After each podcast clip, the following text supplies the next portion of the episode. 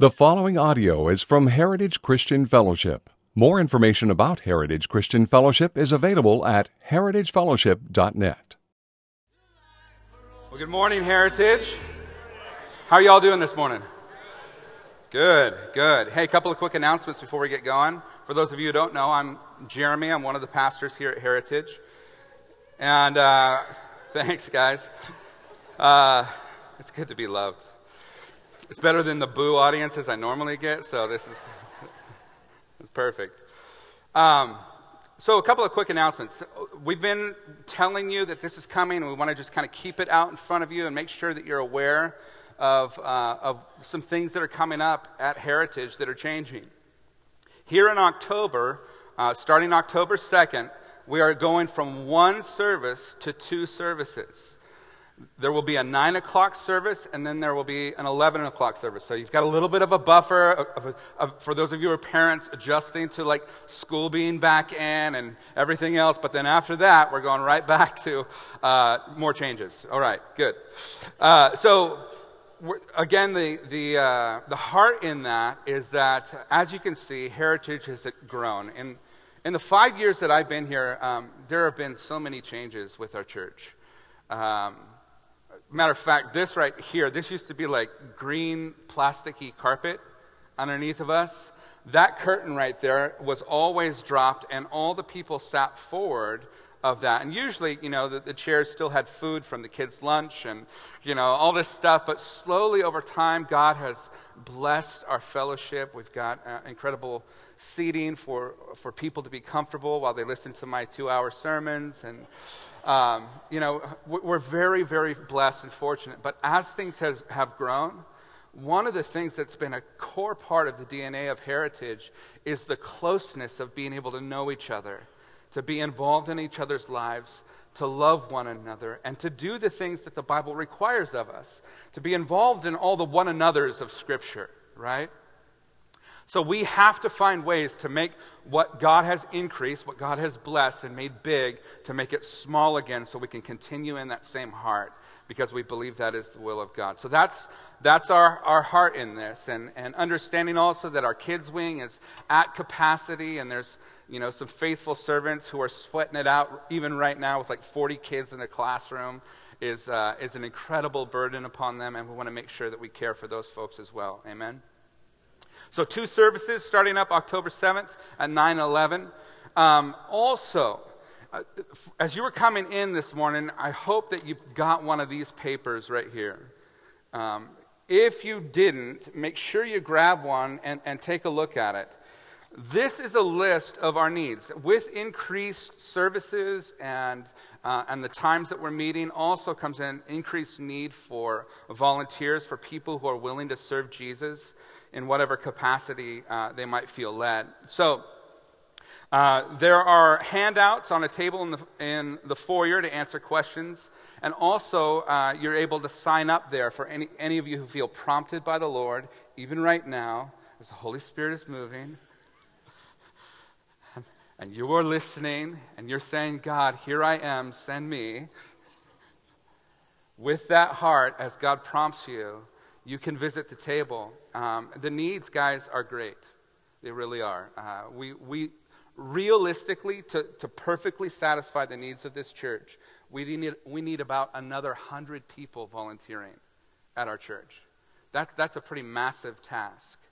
Um, and so we're asking you to partner with us to really pray and consider, Lord, how might you be wanting to use me in a different capacity more than just attending services or being a part of what's going on here, how can I begin to come with a heart to serve others? So um, make sure that you, you hit that list up and, and you pray through that and seek the Lord. Also, Wednesday night services and Awana start September 7th. September 7th. So next week, we're back on with Wednesday night services. Awana is kicking off for kids, and so that's a wonderful, uh, fresh season for us. We've taken a, a, hiatus from Wednesday nights for the summer, but now we're kicking it back up. And uh, we're going to be doing a Bible overview series that I'm really excited about. One teaching, one book of the Bible. Let's sum it all up and understand what's there and, and get a feel for the whole or the panorama, the whole of Scripture um, uh, as a piece. Uh, fourthly, now this one is, is kind of informal but formal. Uh, Carol Hale, uh, this last weekend, went home to be with Jesus. Uh, a wonderful saint who's been a part of our church since before I got here. And uh, so we want to we want to both lift up the family, but also just because of the timing and everything else, uh, we've been asked to put out just a short announcement saying that her services will be held uh, Monday at 10 a.m. at Conger Morris in Central Point. So if you know the Hale family and would like to be involved in that, there's an open invitation to our church. Uh, lastly, but certainly not least, there is a small little housekeeping issue, and that is afterwards, everybody is really good about grabbing chairs and, and helping out. But we want to leave this front section here set up because we need to keep 400 chairs set up at the end of service. So for, for you guys up front, you're off the hook. You're the elect. You're the ones that God has chosen. Uh, so uh, you, you in the back, though, please feel free to grab your chair and stack it up so that the guys can take it. Um, there is one other housekeeping item that I, I, I uh, want to be able to share with you this morning. Uh, as you know, uh, Pastor Jeff has been very, uh, I think, open and transparent in ways uh, that sometimes, you know, uh, people are like a little freaked out by. Because he talks about his weakness, he talks about um, his vulnerability as a man. Uh, but in the recent weeks, as you guys have heard, uh, Jeff has been sharing about his wrestling with anxiety and just his struggle. He hasn't been able to get sleep a whole lot lately.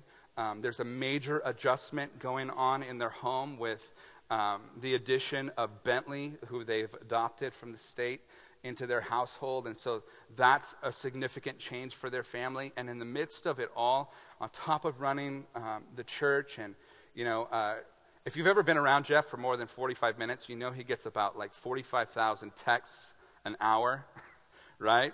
And so his, his relational capacity is, is really high, much, much higher than I am. Um, and, and, and he's always trying to keep on top of things, but guys, he's just, he's flat out exhausted. And we, we have seen this as a, a board, and, uh, and so the board of directors has pulled Jeff aside and said, Hey, bud, we love you and we're afraid for you in the future if you don't take a season to get some rest. And it's our heart, our desire to protect you. And it's really our job as the board of, of directors to protect um, our shepherd in that way, to create space. And so we've given Jeff a 30 day sabbatical um, to ensure that he can kind of hit the reset button, give attention to his family, turn off his text message, put an autoresponder on his emails, and, and really just slow life down once again uh, to, to care for his own heart, to care for his own soul, and to care for his family.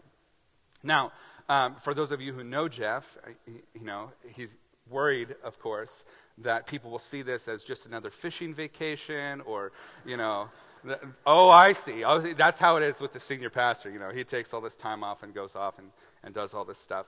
Um, and, and so he wrote a letter that I'm going to read to you. He said this uh, Dear Heritage family, uh, I used to laugh at sabbaticals. That's just a fancy word for vacation, right? I always looked at them as almost silly, some traditional church thing that old school pastors do when they don't feel like preaching for a while. I would never ask for a sabbatical. Uh, besides, why would I want to? There's nothing that I love more than being with you all, my church family, preaching and teaching the Word of God to you. This is truly no place that I'd rather be. There, there is no place that I'd rather be. So it's very difficult for me to consider being away for a month uh, when the Heritage, being away for a month when the Heritage Board uh, approached me this week with the idea of a 30 day sabbatical. When times are hard or stressful, I'd rather just kind of grind it out. But what I cannot deny any longer is that the Lord has graciously brought me to a place where He is calling me simply to rest in Him. The Lord has shown me what I've preached to you all many times. Self effort is exhausting, but in the gospel is peace and rest. And as much as my prideful flesh hates to admit it, I need rest. I don't mean naps or sleep, I mean I need rest in Him. And so I'm thankful and lucky to have a group of men like the men on this board who care enough about me and my family to pay attention to my heart and shepherd us the way that they have. Few churches operate this way, and few pastors have this kind of support. So, as difficult as it is for me to do, I'm following the counsel of my elders and will be spending the next month away from the office and the pulpit and instead spending this time with my wife and children and pursuing the type of refreshment and revival that only Jesus Christ can provide. I will be spending a great amount of time reading the Word, praying, and intentionally seeking wisdom and counsel from others. I'm confident that the Lord is doing a great work in my family and in me. And I'm excited, trusting that God will bring me back from this time with fresh vision, energy, love, and a desire to serve my family, my church, and my Lord to a greater degree than I ever have. I appreciate your prayers for me and my family. The Lord is doing great things in our home, and I ask that you pray and support the men who will be filling in during the sabbatical, whom I trust that God has ordained to speak amazing truths to you as they preach in my stead. But know this I love you all dearly, I really do. More than you realize, and I cannot wait to be back with you all soon. May God bless you all by his grace and for his glory. Jeff Hensley. So that is our pastor's heart. And um, I, I, want to just take this moment right here before we start. Can we, can we just pray for our pastor? Can we just lift him up, uh, this man that we love and, and we look to? Father, um,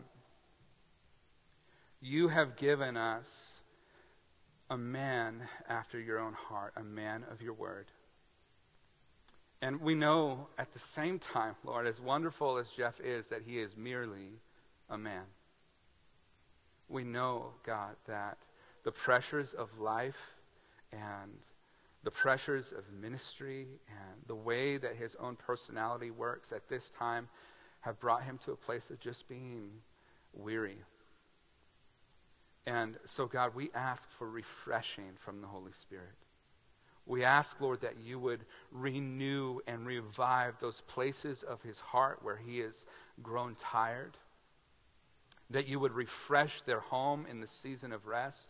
That he and Bronwood would have specific and special time to draw close to one another and, and, uh, and to just share life as a family, Lord, not a ministry family under pressure.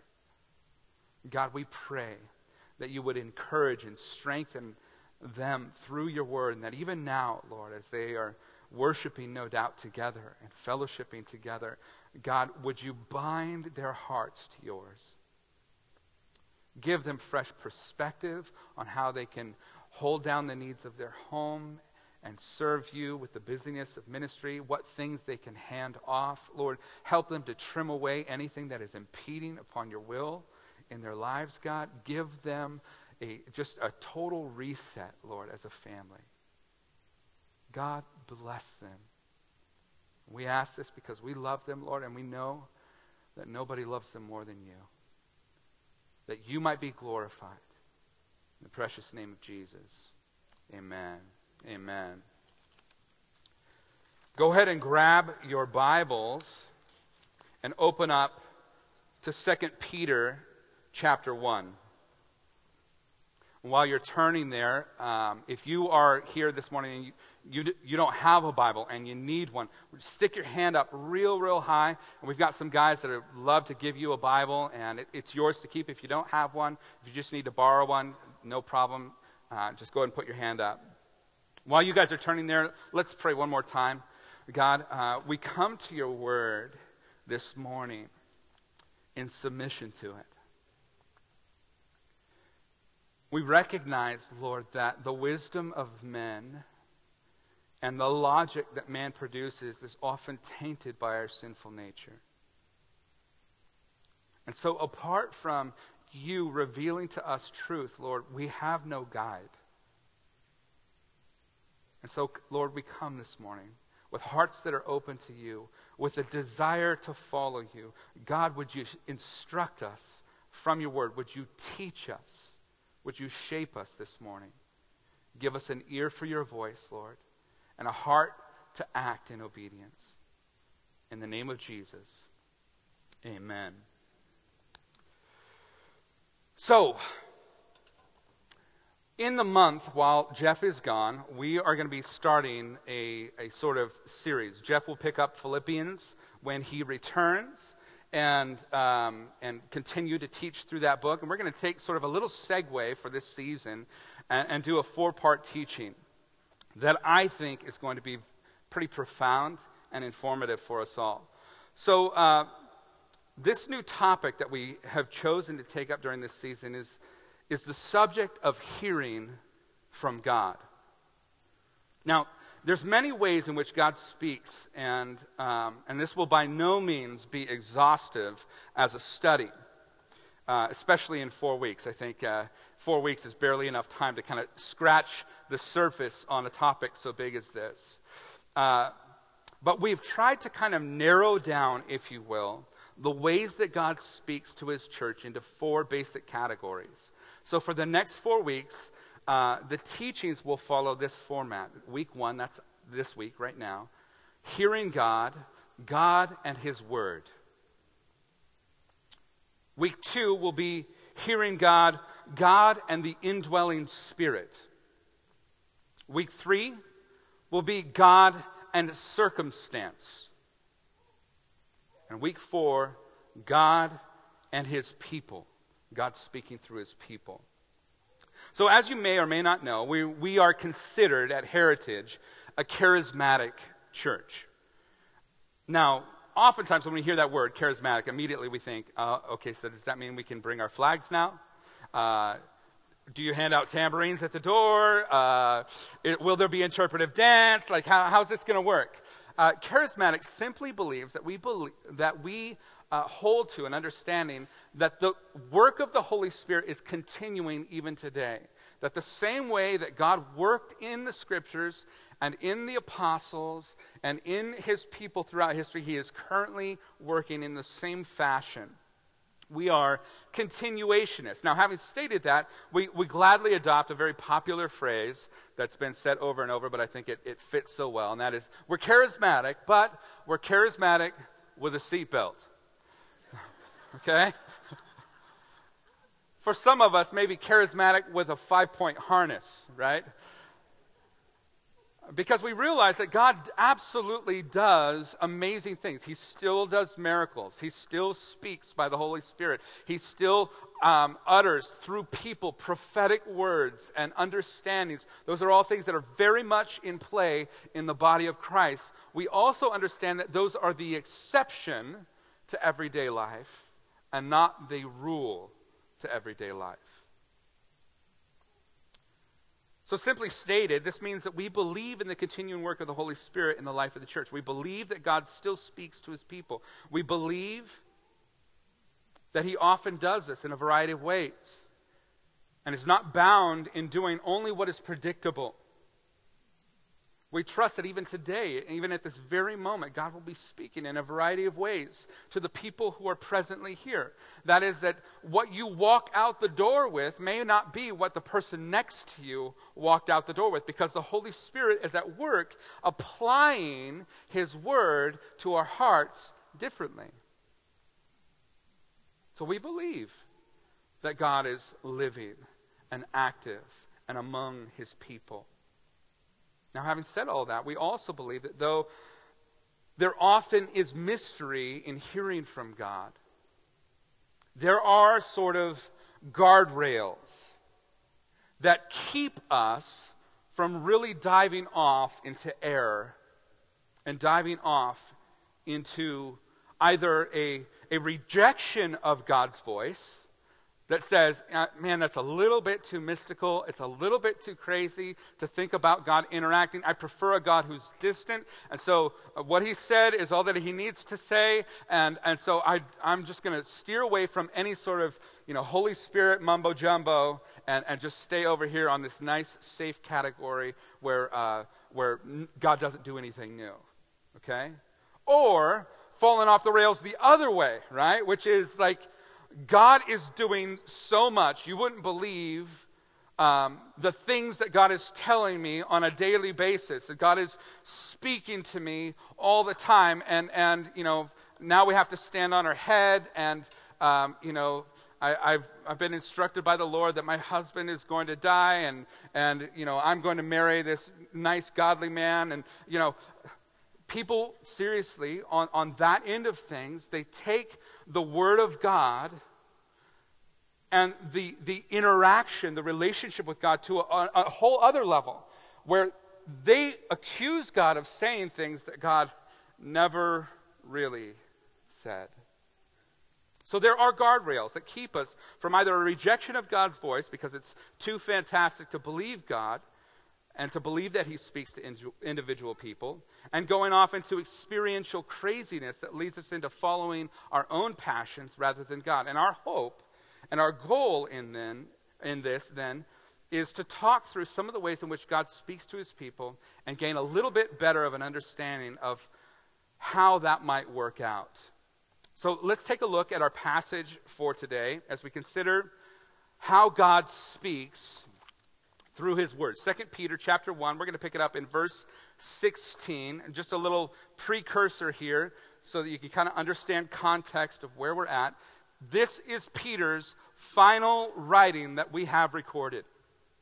Matter of fact, in verse 14, he tells the people he's writing to in this letter, um, he says, I know that the putting off of my body will be soon, as our Lord Jesus Christ made clear to me. In other words, Peter realizes that he's going to die soon.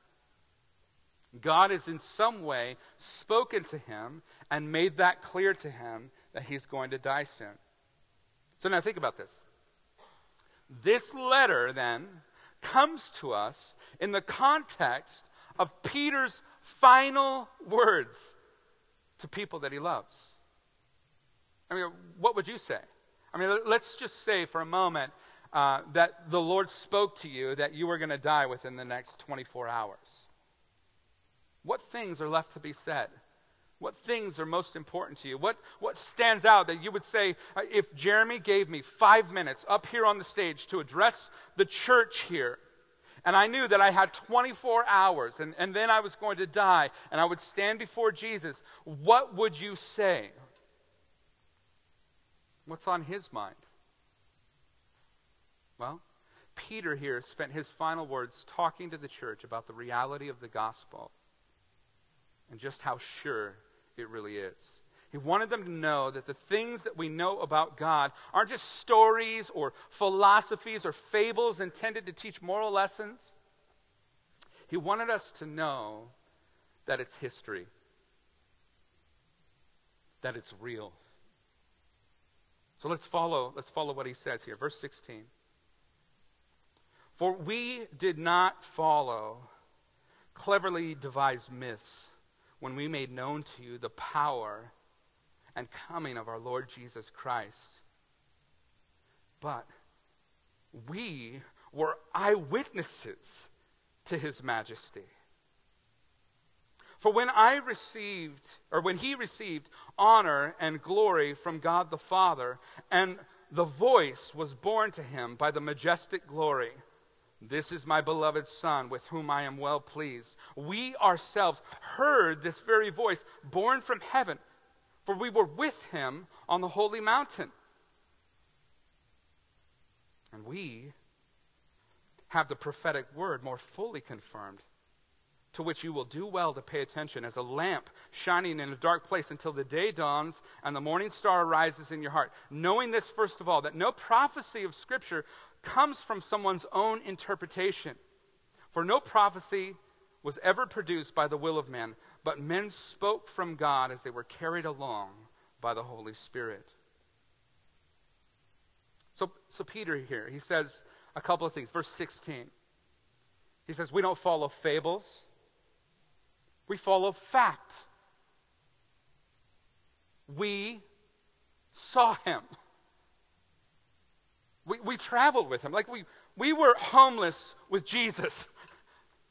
We ate food that we cooked over a campfire. We shared meals. Sometimes we would hang out and just kind of all be lounging, lounging around each other like meerkats. And, and, and I would lay down and put my head on his chest.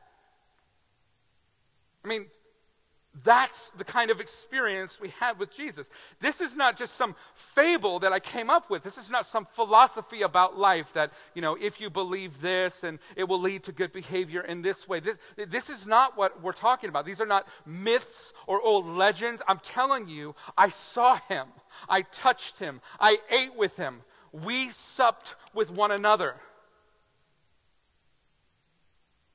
We don't follow fables, we follow fact. We saw who Jesus is in person. And then he says, verse 17, we saw through Jesus, who Jesus is through a particular circumstance. And he references a moment that is recorded for us in the Gospels in Matthew 17. In Matthew 17, Jesus takes his disciples up a hill. He takes three of them in particular up to the top of this mountain where Jesus is praying. Now, Jesus was quite the prayer warrior. He loved to talk to his Father. He spent his time in fellowship with his Father. And, and the disciples, you know, they could hang for like a little bit, but then, you know, eventually, often like us, right? You're like, I'm going to pray for 30 minutes. And it's like five minutes of prayer and 25 minutes of snoring, right? if you're like me. Well, Jesus, man, he, he would really press in to loving and talking to the Lord. And, and the disciples, they couldn't really hang with that. You know, they, they'd be good for a little bit, and then pretty soon they would doze off and they, and they fall asleep. And all of a sudden, um, in the middle of the night, I can only imagine that the light is what wakes them up. They're like, oh, is it, is, is, is it morning time? Right? They're, they're kind of conked out. And then there's something bright and it's shining over there, and they look over, and, and it's not the sun, it's Jesus. And he's glowing, he's like radioactive on the top of this mountain. And he's there, and, and all of a sudden, two heavenly figures show up with him. And somehow, these guys know that these heavenly figures that are there are, are Moses and Elijah, the historical figures of the Bible right? These two men are present and they're standing next to Jesus. Well, Peter, in that moment, the author of this book, isn't quite sure what to say. So, again, being much like me, when you don't know what to say, you just say something stupid because that's the best solution, right? So, Peter, he's like, oh, oh I love camping up here. This is, we should stay, right? You're glowing. Um, how about I'll make a tent for you and a tent for your buddies, and we'll just kind of hang out here for a while. Finally, it gets so stupid that God the Father speaks up. He's like, Peter, shut up. Listen, this right here is my beloved Son. I want you to listen to him. Now, here was the mistake that Peter made. Peter elevated these historical biblical figures, right? And he's like, okay, so we've got Jesus, my prophet of the current day, of the current age. And he's like really cool and awesome. And then my superhero you know, action figure fantasy since I was a little boy, like I like wanted to be Moses, I wanted to be Elijah. Those guys are here and they're on the same level with Jesus. And, and God says, No, no, no, no, no. You don't get this. Um, Jesus is not here to visit them. They're here to visit him. He is the main attraction. So you don't elevate those men. You look at my son. You listen to him. You be focused on what he has said. And, and, and, they, and here in, in, in First Peter, he says, We saw Jesus in that moment like we had never seen him before. You know what's really interesting? In the moment, he's like really focused on the fact that Moses and Elijah are there. But when he writes about it here, he doesn't even mention them. They don't even come up in this passage. He's like, We saw Jesus in that moment. We saw him more clearly than we ever have. Matter of fact, it's been called the greatest miracle of all time, and a pause in it. That is, the greatest miracle of all time is that God concealed his glory inside of human flesh in his Son. And for a moment, he hit the pause button on concealing it, and that glory broke out. And Peter says, Man, in that moment, we saw him as he is. We saw who Jesus is through this particular circumstance. And we saw who Jesus is, verse 17, through the personal voice of God. The voice came out of the cloud, right? And we heard with our ears the voice of God saying, This is my beloved Son, in whom I'm well pleased. We, we saw Jesus through this circumstance. We, we heard who Jesus is. We, we saw who he is when the voice of God confirmed that. We saw who Jesus is through people. Moses and Elijah were there to see Jesus. And we knew the importance of Jesus because if, if Moses is there to see Jesus, and if Elijah is there to see Jesus, then Jesus must be very, very important. So we saw the importance of Christ through these men. But then he concludes this by saying essentially this, but even more powerfully than all those experiences, more powerfully than through the personal voice of God, more powerfully than through our heroes and through these men we look up to, we have come to know Jesus and who he is through his word. Notice what he says here at the end. I saw that. I saw Jesus up on the mountain. He was glowing. We, we, we heard the voice. We saw Moses and Elijah in verse 19, and we have the prophetic word more fully confirmed, to which you will do well to pay attention, as a lamp shining in a dark place until the day dawns and the morning star rises in your hearts. Knowing this, first of all, that no prophecy of Scripture comes from someone's own interpretation. For no prophecy was ever produced by the will of man, but men spoke from God as they were carried along by the Holy Spirit. In other words, the more sure word that we have is not even that circumstance. As fantastic as it was to see Jesus go radioactive, as fantastic as it was to see Moses and Elijah and to hear the audible voice of God, you want to hear something even more concrete than that, Peter would say? We have the Word. How could I, I, think about that for just a moment? I mean, isn't there a part of you that argues with that right now?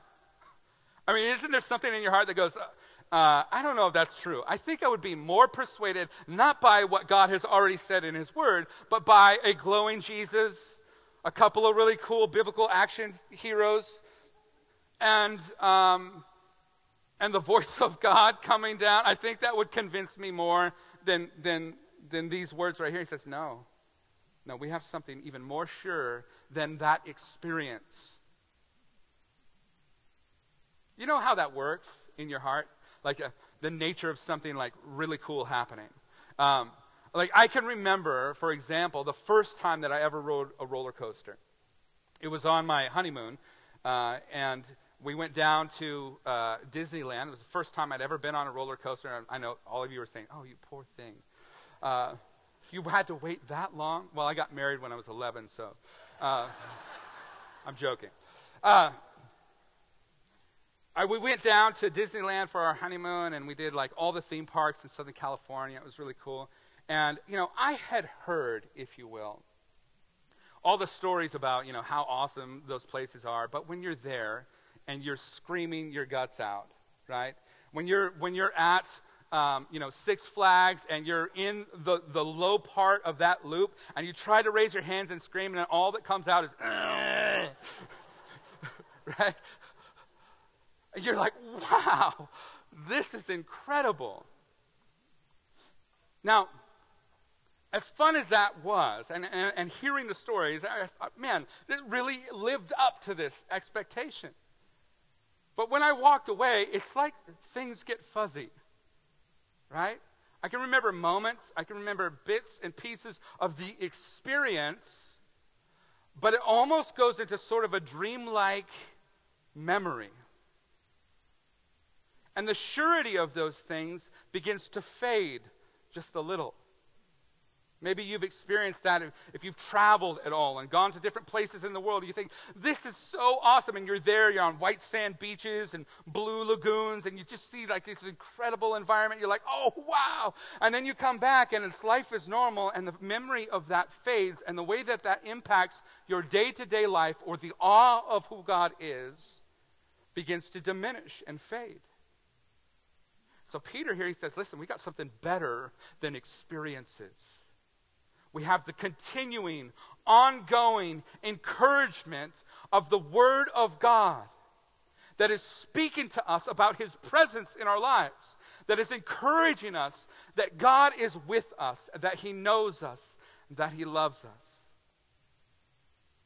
So, how does that work? How does God show us who He is and give us greater confirmation of His speaking through His Word? Well, Peter tells us.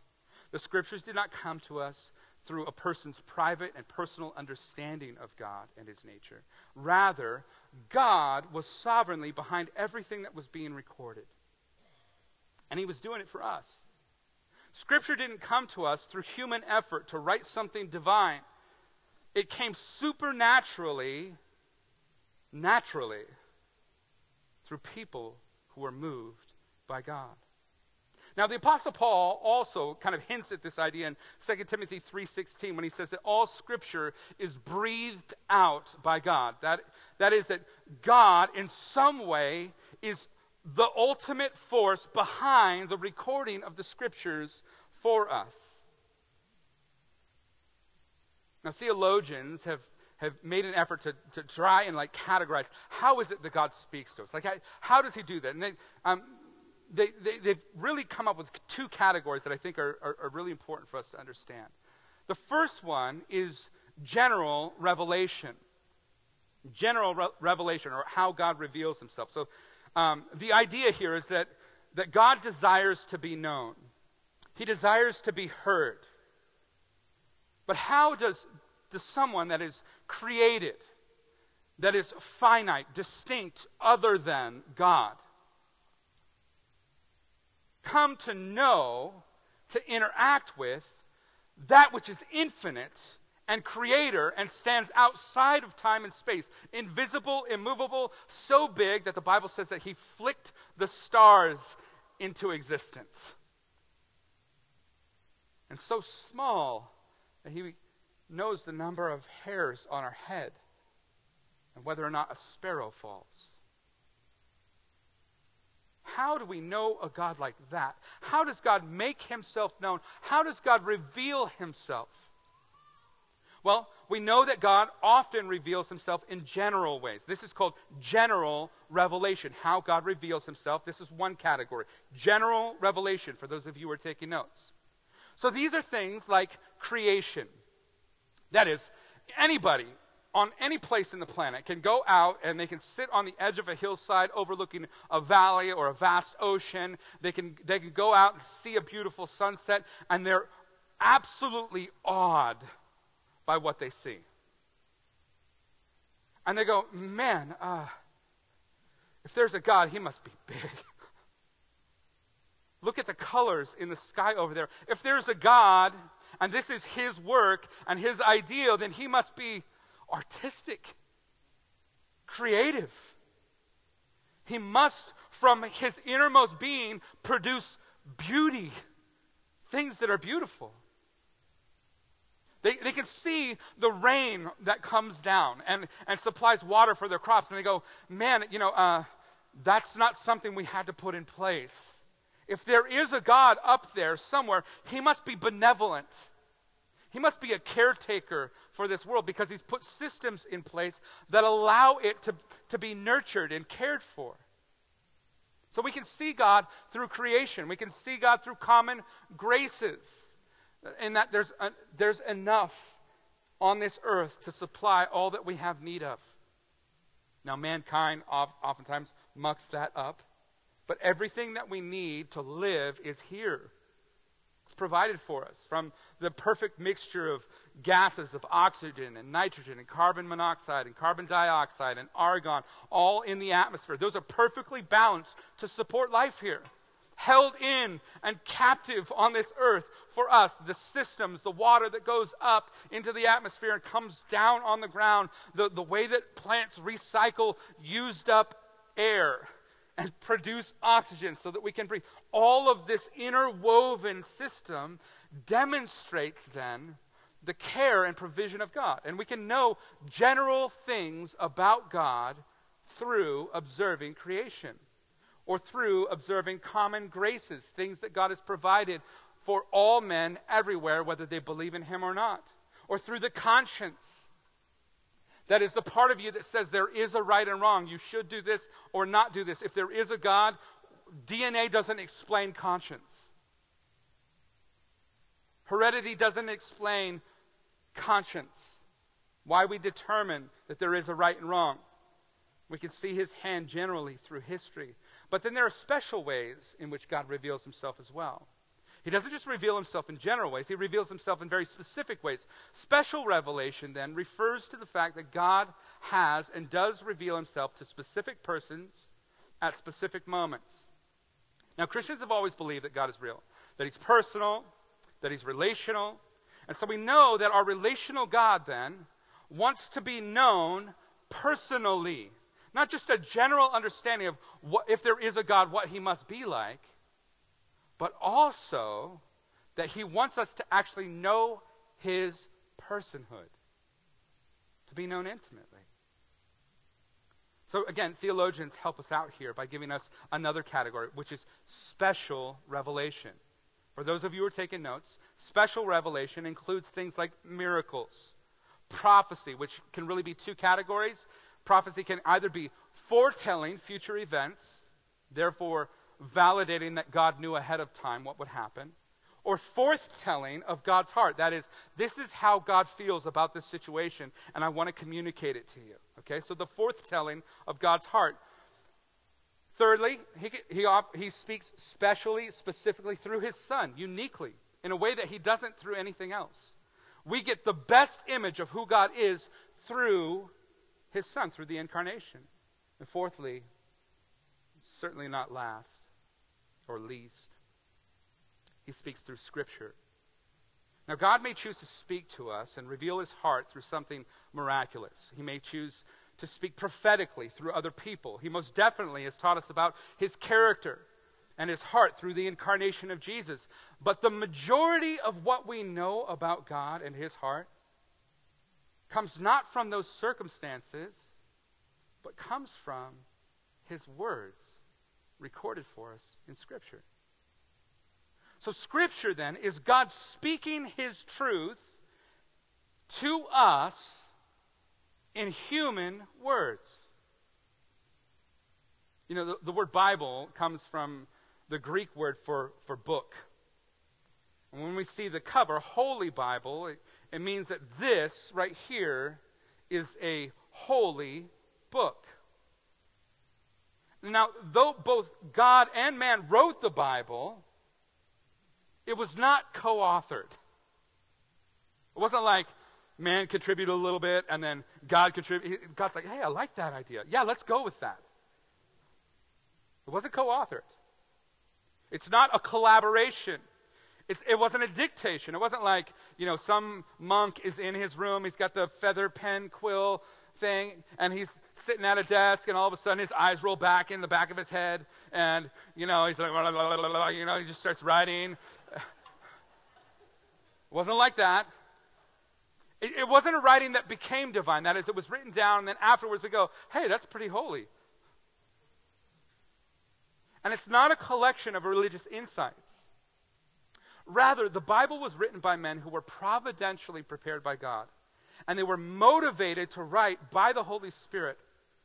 And they spoke or they wrote according to their own personalities, according to their own circumstances, and yet, they wrote in such a way that their words are, in fact, the very thing that God wishes to communicate to his people They are the very words of God. In theological terms, this is called divine inspiration. It means that the writings themselves have the quality of being breathed out by God Himself.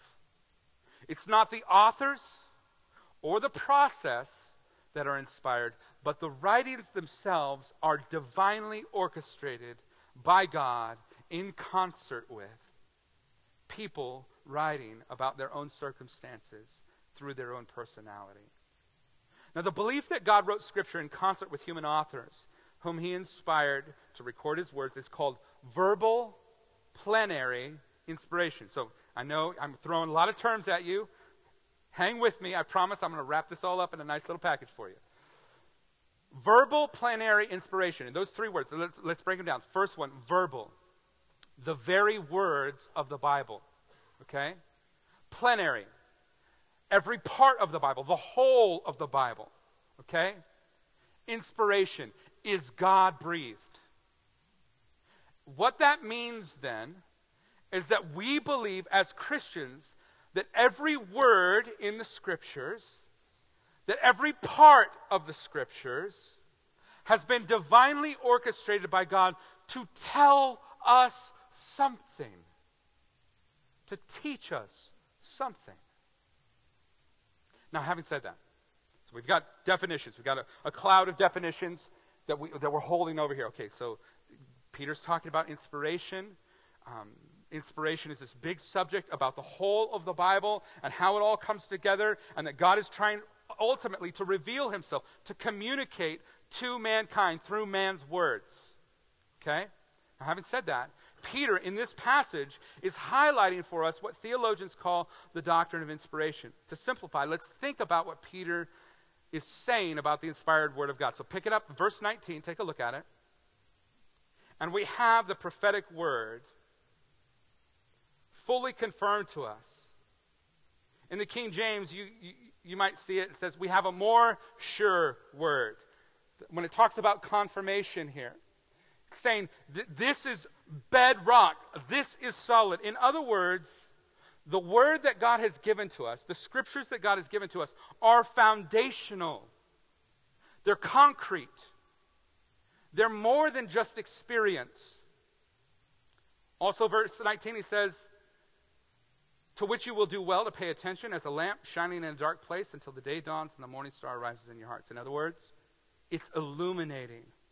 It's illuminating when things are dark and we don't know what God is doing, the scriptures give us that foundation to shed light on our situations, to illuminate for us the heart of God, the character of God, the things that He's doing. Thirdly, it's objective. Verse 20. Knowing this, first of all, that no prophecy of Scripture ever comes from someone's own interpretation.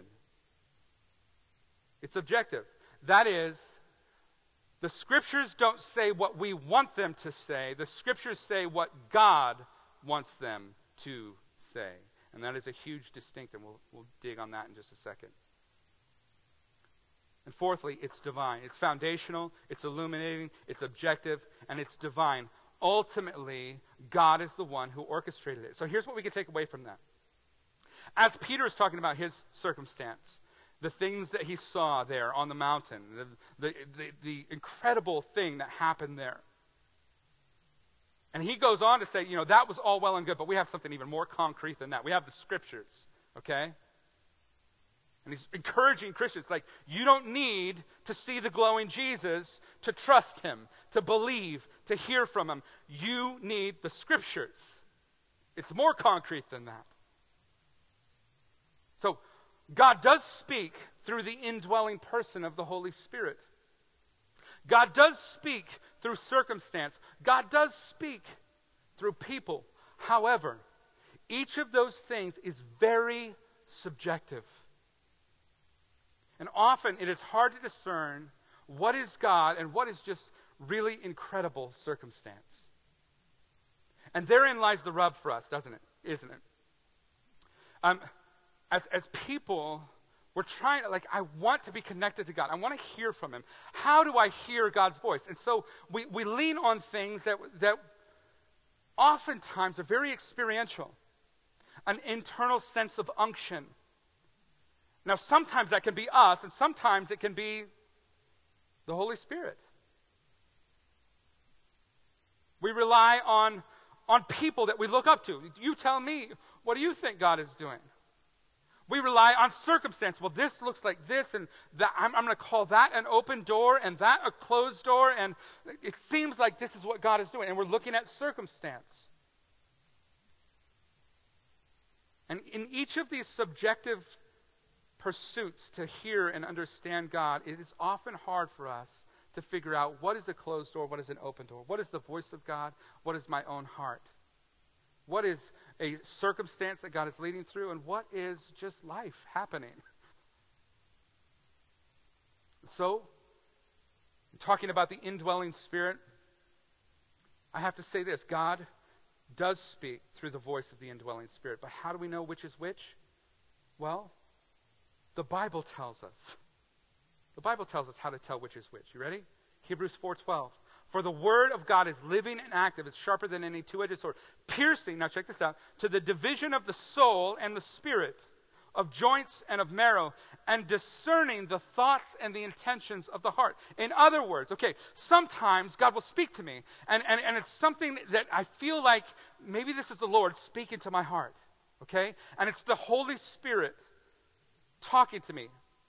And I go, okay, but, but is, that, is that me or is that is that the Holy Spirit? Is that my own internal dialogue? I can remember actually when I was a teenager, one time my, my mother um, and my dad were having a, a, conversation with some friends about the Lord in uh, the living room. And uh, I was so frustrated. I was in rebellion against the Lord, and Christianity seemed stupid to me.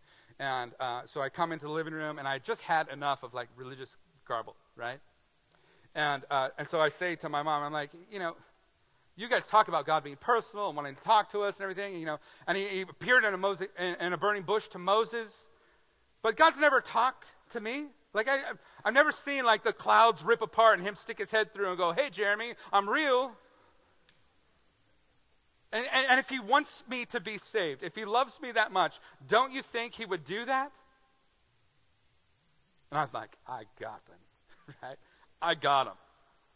And my mom looks at me and she says, uh, Jeremy, so when you are connected to God through the gospel, where does God go to live? And I knew the Bible study, the, the classic Sunday school answer, you know, he comes to live in your heart. And so I answered, you know, he comes to live in your heart. And then she says, well, then where do you expect his voice to come from? Shut me right up. Yeah, God speaks through the indwelling spirit. But how do I know when it is God and when it's not? Well, the, the scriptures help me to know that.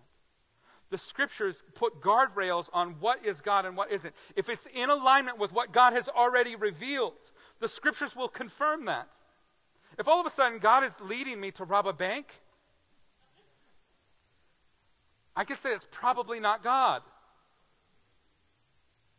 If God is leading me to leave my husband and my or leave my wife, it's a good chance that apart from some special circumstances like adultery and other things that God is actually not wanting you to do that. That's your own heart. So God does speak through the indwelling spirit, but it is the word that helps us to know when it is God and when it is us. It is the word that helps us to discern the thoughts and the intentions of the heart, to know what comes from our own soul, and to know what comes from the Spirit of God. God often does speak through circumstance, but how do we know when it's something from God and life, when life is just happening? Well, again, the Bible tells us that there are times that God leads through circumstance, and there are also times when He isn't. So we should judge those things very carefully. There's times like Joseph's life where God is leading Joseph to this place. And the whole time Joseph, he's probably looking up in prison going, There's no way that God is working here. There's no way that God is guiding and that God is leading. But when he's sitting there as king, he can look back and he go, Oh, God really was in control. He really was leading. And then there's other times where we go, uh, was God really leading in that? Uh, for example, in the Gospels, uh, there, there's a, a, modern news story from Jesus' day about the, this tower that was being built, the Tower of Siloam, that fell over on people. And some people were questioning Jesus, like, was this God's judgment? Or, you know, what was really going on? Was God really angry at all those people? And he says, hey, you know, um, were these guys any worse sinners than anybody else? In other words, this wasn't the judgment of God on those particular people that got killed by the tower falling over. This is just a life circumstance that happened. Okay? Now, the Bible tells us that both things can happen. So we're supposed to keep our eyes on Jesus and offer then our circumstance to God.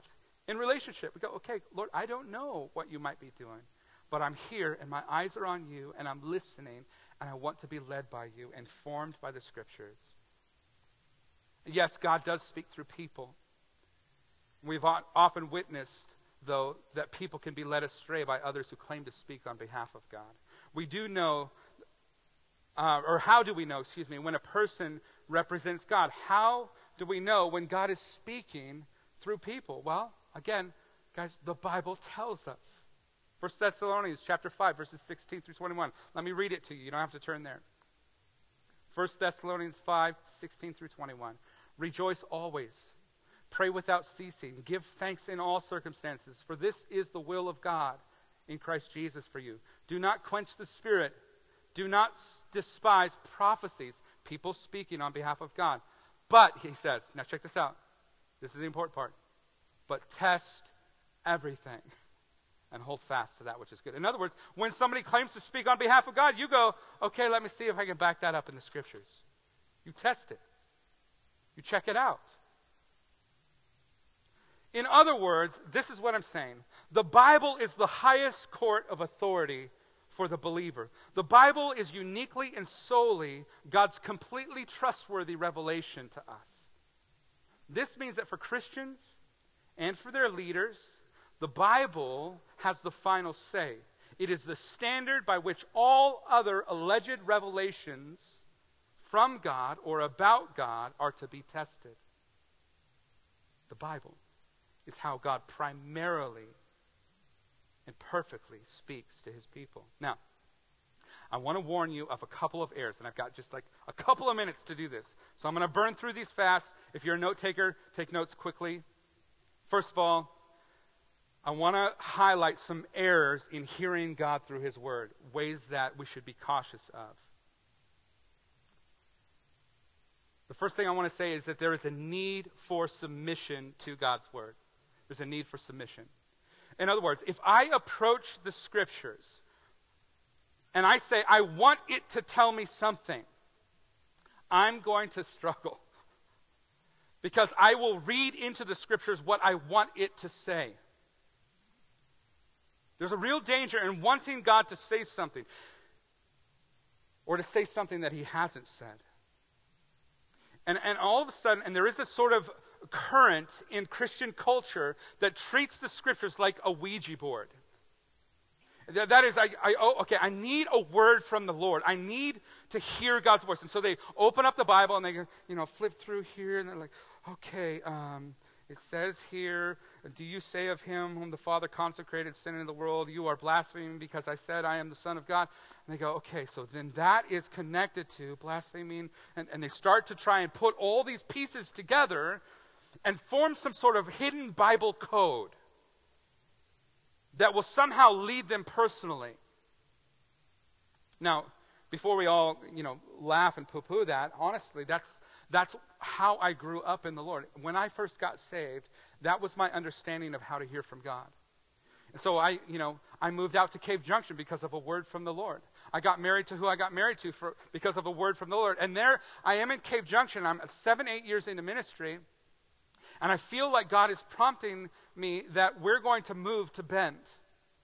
And in the midst of that, I'm like, okay, well, um, you know, I need some sort of confirmation. And I read the scripture, uh, or my wife reads the scripture in Deuteronomy about the mother eagle kicking the, the baby eaglet out of its nest, right? and bearing it on, its, on the mother's wings. And so I'm like, okay, well, maybe God's kicking us out of the nest of Cave Junction, and we're going to go to Bend. So let's go spy out the land, I said. We drive over to Bend. We get there, and we're driving through, and we're praying, and like, God, lead us. We need to know whether or not this is your heart, your will. We, we come up to a road that is Neff Road. True story. Neff Road. I'm like, check it out. My wife is going, let's just take it. Let's see where it leads. So we're driving through all these little neighborhoods and subdivisions, and it dead ends at this brand new subdivision being put in, and the new subdivision is called Eagles Landing. you guys laugh, but this breaks my heart. okay? And I'm like, what are the chances of this? This is the Lord. I believe it with every part of my being. This is God moving us. And so I went back to our church and I said, guys, I don't know what God is going to do or how He's going to do it, but I'm telling you, and I told our church, I made an announcement to our church, God is moving us out. And I shared that story with them. And about three days later, a guy calls me from Calvary Chapel, David Rosales' church. And he says, Hey, I, you know, Calvary Chapel has this rule about not planting churches right next to each other. You're from the same sort of tribe and family. I'm wondering, is there space in Cave Junction? And I'm like, Brother, I'm moving from Cave Junction. This is a perfect fit. You should just take over our church. So we meet with him, and, and, and guys, for two years, I'm on hold, and nothing materializes. Nothing ever materializes. Nothing. The guy gets here, he moves there with his family, starts up a separate church because my elders won't approve it, and we live by, you know, complete unanimity, so we have to be united. Everybody votes the same.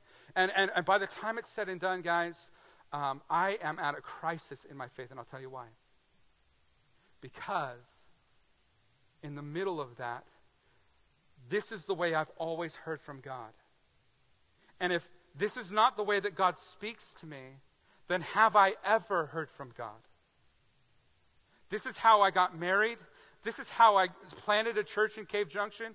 And if, and if I didn't hear his voice right, then, then either A, God lied to me, and that can't be true. I know that's not true. Or B, I've never heard his voice. And if I've never heard his voice, what the heck am I doing? Why am I here? And I began to work backwards from that, and I'm telling you, I'm, I'm, I'm literally laying next to my bed in wife, or, or lay, laying next to my wife in bed, sobbing because I, I feel like I'm losing my faith. I read the scriptures through a lens of what I wanted. I wanted to see that.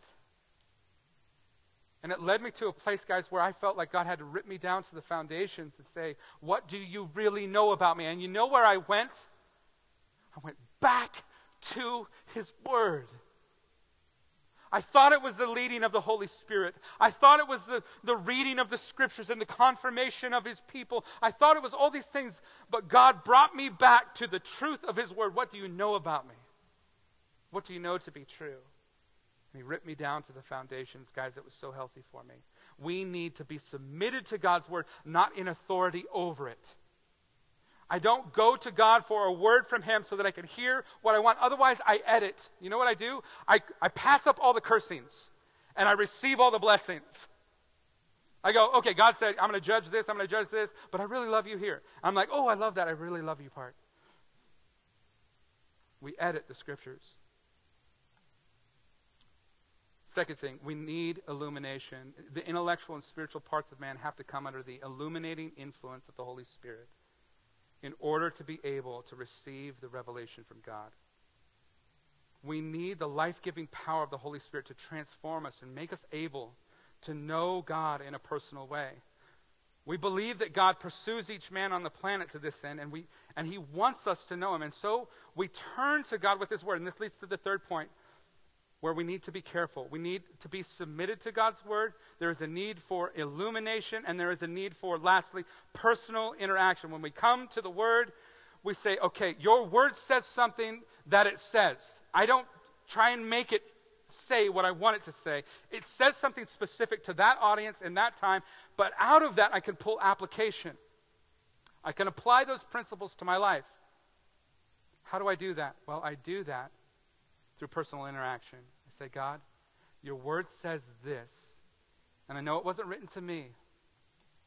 But I see that this is true, that you work in this way. So, God, I'm coming to you. You wrote to the Corinthians in that moment about this specific thing, but now, God, I'm coming to you because I'm in a similar situation like the Corinthians. And I need you to guide and to lead and to speak into my life to just take the scriptures only on the basis of fact and never, never bring application is a massive failure. But to only be focused on application and not rightly interpret the scriptures will lead you into error just as easily. And so we rightly divide the word of truth, and then we take that truth to God and we say, God, now show me what to do with the truth in my life. Amen.